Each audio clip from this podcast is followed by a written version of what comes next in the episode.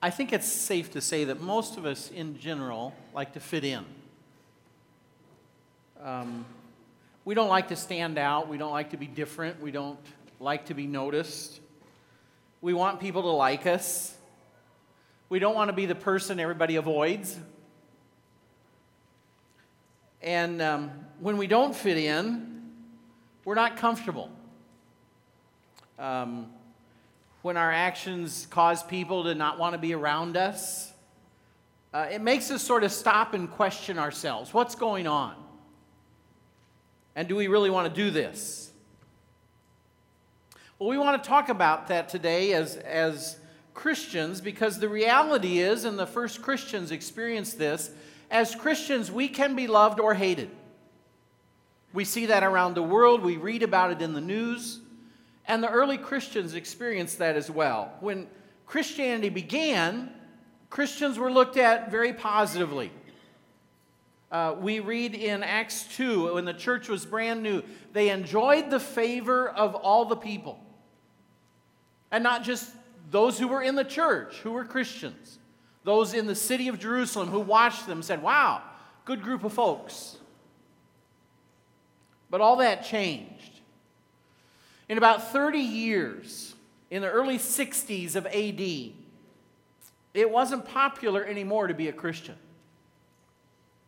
In fact, a lot of people at that point no longer liked the Christians, especially those in power, especially the leaders, especially those sort of up front. They began to really look down on the Christians. Let me read for you a few quotes of those kinds of leaders, public people, in 60 AD. Christians are a class of people we hate for their abominations. Christianity is a deadly superstition. It is hideous and shameful. Christians are a class of people given to a new and wicked superstition. Pliny, who was the governor of an area of Turkey that we're going to read about in just a minute in the book of 1 Peter, as he was governor at this very time, he wrote to the Roman Emperor Trajan about the Christians. And this governor said, Christianity is a perverse and extravagant supervision, superstition. Isn't it interesting in 30 years, the Christians went from being viewed as favorable to being looked down on? And it was because the Christians were different. They didn't go along with the values of that day, they didn't go along with all of the multiple religions. They said there's one true God and we need to live according to his truth. And this is moral and this is right and this is not right. And because they did that, the attitude to Christians changed. Significantly, as you just heard, physical persecution had not yet happened by the early 60s, but in a sense, the handwriting was on the wall. The attitude was changing toward the Christians, and it would eventually lead to physical persecution. So, what do you do if you're not liked?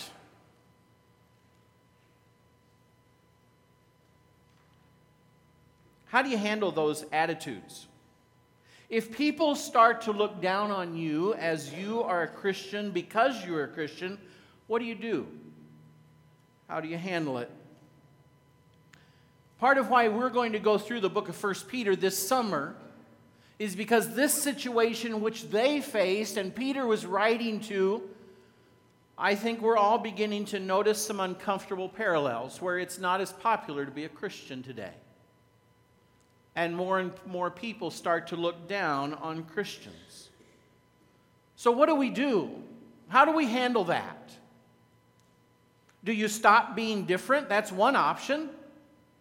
To stop speaking up and saying things that you've been taught because it will make you go against the popular trend, not be politically correct.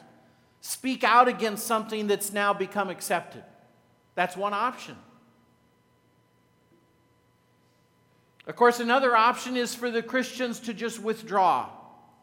If we're not wanted out there, then we'll just spend all our time with the other Christians. And we'll live inside the building and cover the windows and sort of hide together. And yet, it's hard to obey Christ to be salt and light if we're just in here. So, what do we do as Christians? How do we handle this? How do we respond? Well, that's really what the book of 1 Peter is about.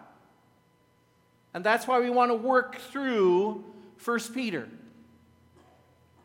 But I want you to notice something that the first thing Peter talks about is, is our attitudes more than our actions. And I want to call that out because if you're like me, the first thing I want to ask if I face a situation is, well, what do I do? What should we do? We tend to be people of action.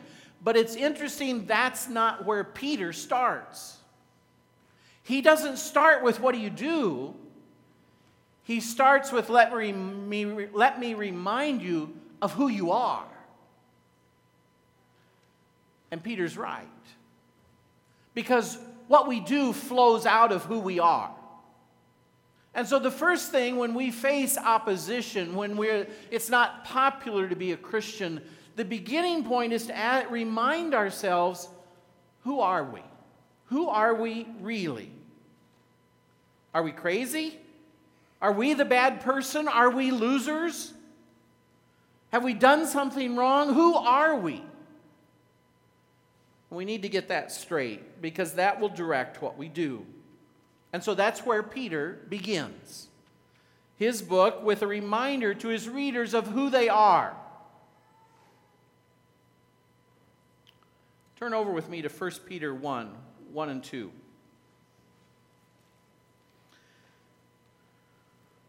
You're probably aware, but most of the books in the New Testament are actually letters that were written to Christians.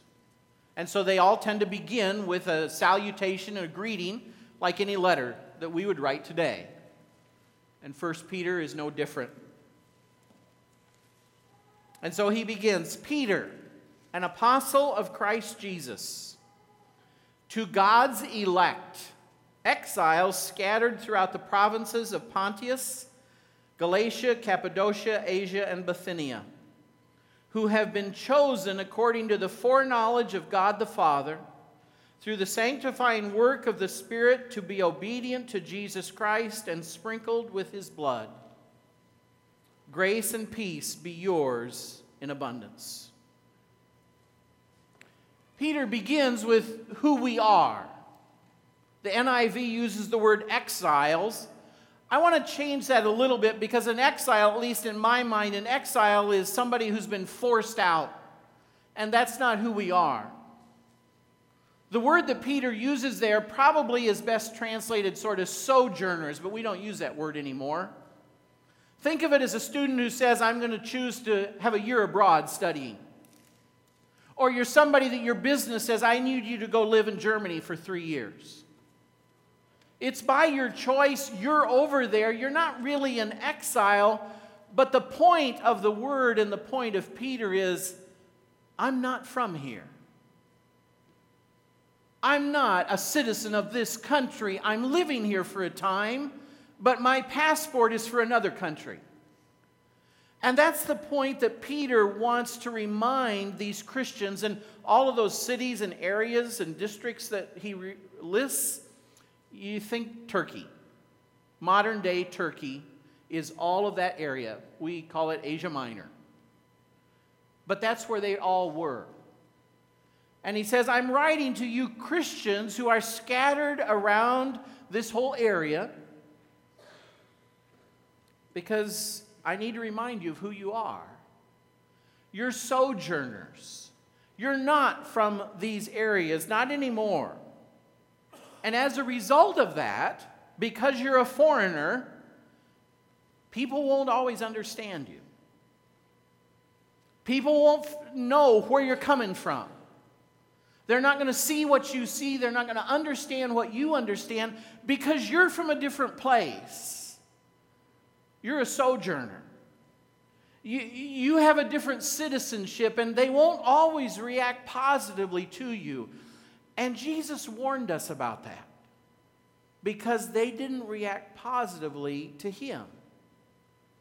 Turn over to first John, uh, not first, to the Gospel of John, chapter 15. Peter, uh, Jesus says something there. If the world hates you, keep in mind that it hated me first. Now, if you belonged to the world, it would love you as its own. As it is, you don't belong to the world, but I have chosen you out of the world. That's why the world hates you.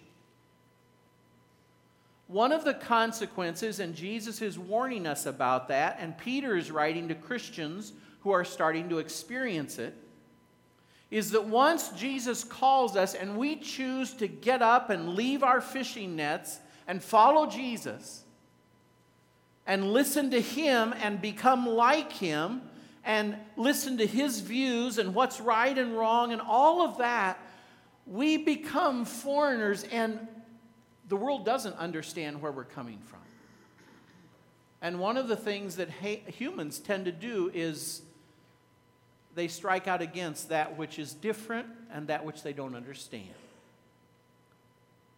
And part of what Jesus says is, I need to warn you this is going to happen, but also I need to let you know don't think it's you. Don't think you're doing something wrong because that's how they treated me. And that's how they've always treated Christians when they don't understand them because we're not from here. And there's nothing wrong with us. That's who we are. But the good news of all of that is that God has chosen us and picked us. It doesn't matter what everybody else says, we know that we are these sojourners, we are foreigners, because God called us. He wants us. We may see others saying we're not popular, we're not wanted, we're crazy, and all of that, but God wants us. And out of that fact that we are citizens of a different place, we know the truth. And we know through God what is right and what is wrong and what direction life should go. And Peter says, You need to remember that. As you're not as popular, maybe as it once was to be a Christian, as some people question your beliefs or question what you say right and wrong, you need to remember who you are and the passport you carry. I, I just always remember way back in the 70s when Peggy and I were smuggling Bibles behind the Iron Curtain. I, I cannot communicate how comforting it was at times to even st- stick your hand in your pocket and touch your American passport. It reminded you of who you were, and it reminded you of the power behind you, and that you weren't alone and it might feel that way when you're at a border and there's all these guards with machine guns and dogs and everything else looking for the Bibles that you know are in your van. But you touched that passport. And it reminded you of who you were, and it's like, it's okay. It's okay. And that's the exact feeling Peter is wanting us to hear as Christians. Don't forget who you are. It may not feel good at times to go to work and be the only Christian. It may not feel good at times to be on the sport team and be the only Christian. And some are going to look down on you, but don't forget who you are. And the passport you carry that's red in the blood of Christ. Don't forget who you are. Peter goes on to tell them something else. God's got this. He also says there in, in verse 2 You are this, and all this is happening according to the foreknowledge of God the Father. I would suspect that every one of us in the last six months has spent some time wringing their hands and fretting about the condition of our country and the direction we're going and the morals and all of that. And it looks really bad, and it does. and we don't know what's going to happen and we don't have the answers. But you know what? We need to hear that verse 2 again. God knows what's going on, He's got this. Peter says all this is unfolding and God knew it was going to happen. It, he's not saying God dealt it, God caused it. He says foreknowledge, God knew in advance. He knew this would come. Jesus said in John 15, You're going to face opposition. I know it's coming. But you see, what Peter wants us to hear from God is I got this. I'm still on my throne. And I know what's going on, and I know what the answers are, and I know what I need to do. I got this. You don't need to be anxious. You don't need to panic. You don't need to fret. Yes, you don't know, and you don't have the answers, and you don't know what's coming, but you're only humans. I'm God. And God says, ah, This is exactly what I knew was going to happen. Yeah, I knew that was going to happen. I got that. I know, I know, I see. Relax. I got this. We need that reassurance. We need that assurance that we serve a God who is greater who has never been surprised and who never faces a situation or a problem where he says, Gosh, I don't know what I'm going to do. We all say that all the time. We don't see a way out of this. God says, Oh, there's a way. I know what to do. I got this. We need to hear that because we're not in control and that scares us. But God says, I am in control. You can relax. You can have peace. And we're going to end with that at the end of verse 2. In the midst of this, it's interesting what Peter says. He reminds us of who we are. He reminds us of God is knows what's going on, and he also says, "I got two good news for you. Um, two good things for us." In later in verse two, Peter reminds us of the sanctifying work of the Spirit. I want to stop there. I know that's a theological word. I doubt if you've used it work last week, the word sanctify. It's become a theological word.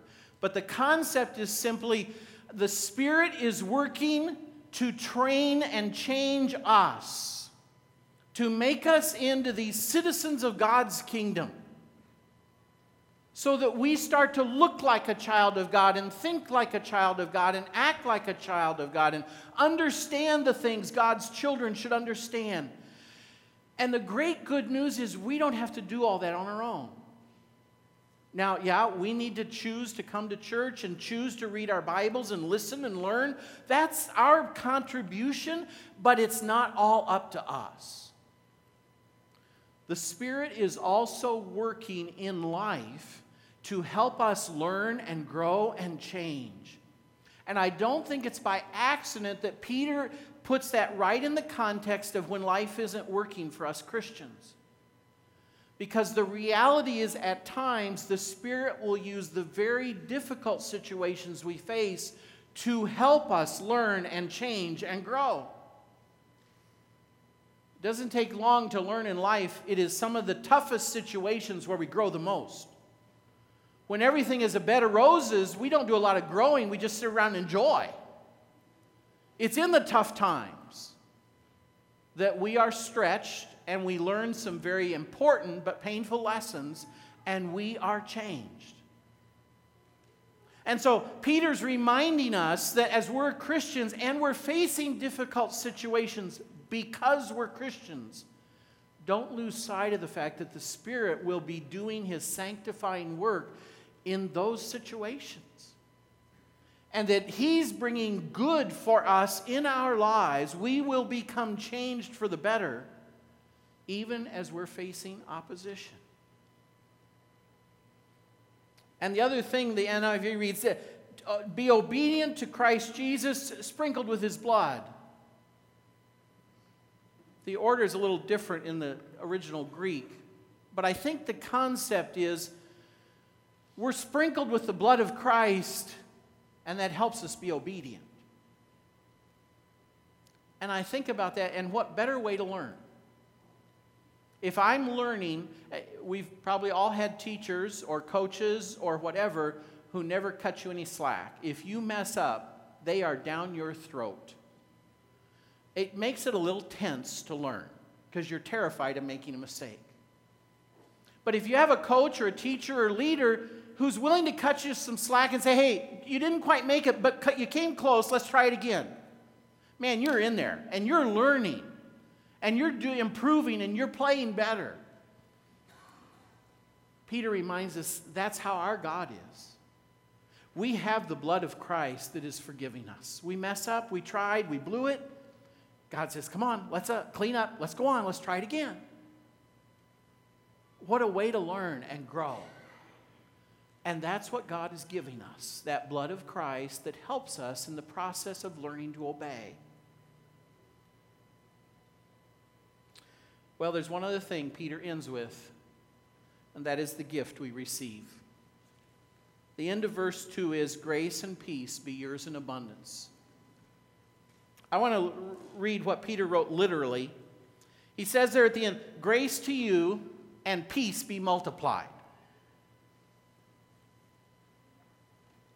That's his wish to us. Now, you're citizens of a new kingdom. You're living as sojourners. You're facing not being popular, but remember who you are. Remember what you have. Remember the Spirit working in you. And I want you to know you have God's grace. And my wish is that your peace be multiplied. I love the concept of peace in the New Testament. The word is eirene. And it's just this great word that says, you know, you sit down, you go out this afternoon, you sit down in your lawn chair on the deck, and you just go, oh, isn't life great? That's the concept of eirene. Peace in the areas of your life. It's okay. It's going to be okay. God's on his throne. And may this be multiplied to us. Not just added a little bit more, multiply that we can have that knowledge that we're not in control. We may not be popular right now, but we know who we are and we know what we have. And God's working in us even now to help us grow, be sanctified, become more like Christ. And He's working in all of this. And Peter says, That's what I'm writing for you for. And he'll come back to some of these themes as we work through the rest of First Peter. And he'll talk about what we should do and not do. And he'll get real practical. But he begins with this basic foundation.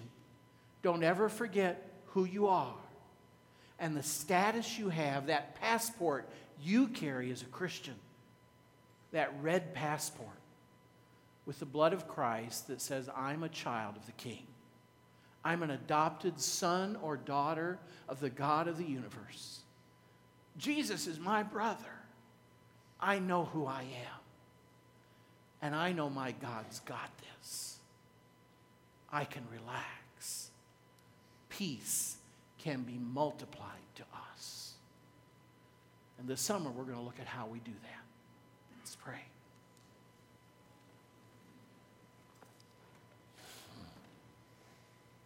Father, none of us would desire a time when it's not popular to be a Christian. And we know there's Christians today around the world living in terrible situations where they can be arrested and killed for being a Christian, and, and we're not there. But even as it's not as popular to be a Christian, we need your help to see things correctly and keep perspective and to live and handle this like you want us to. I thank you for this letter you've preserved for us that Peter wrote. And I pray you'll help us see who we really are and understand our privileged status here. We may be foreigners, but we're citizens of your kingdom. And we thank you for that adoption, that grace. May your peace be multiplied to us. In your Son's name.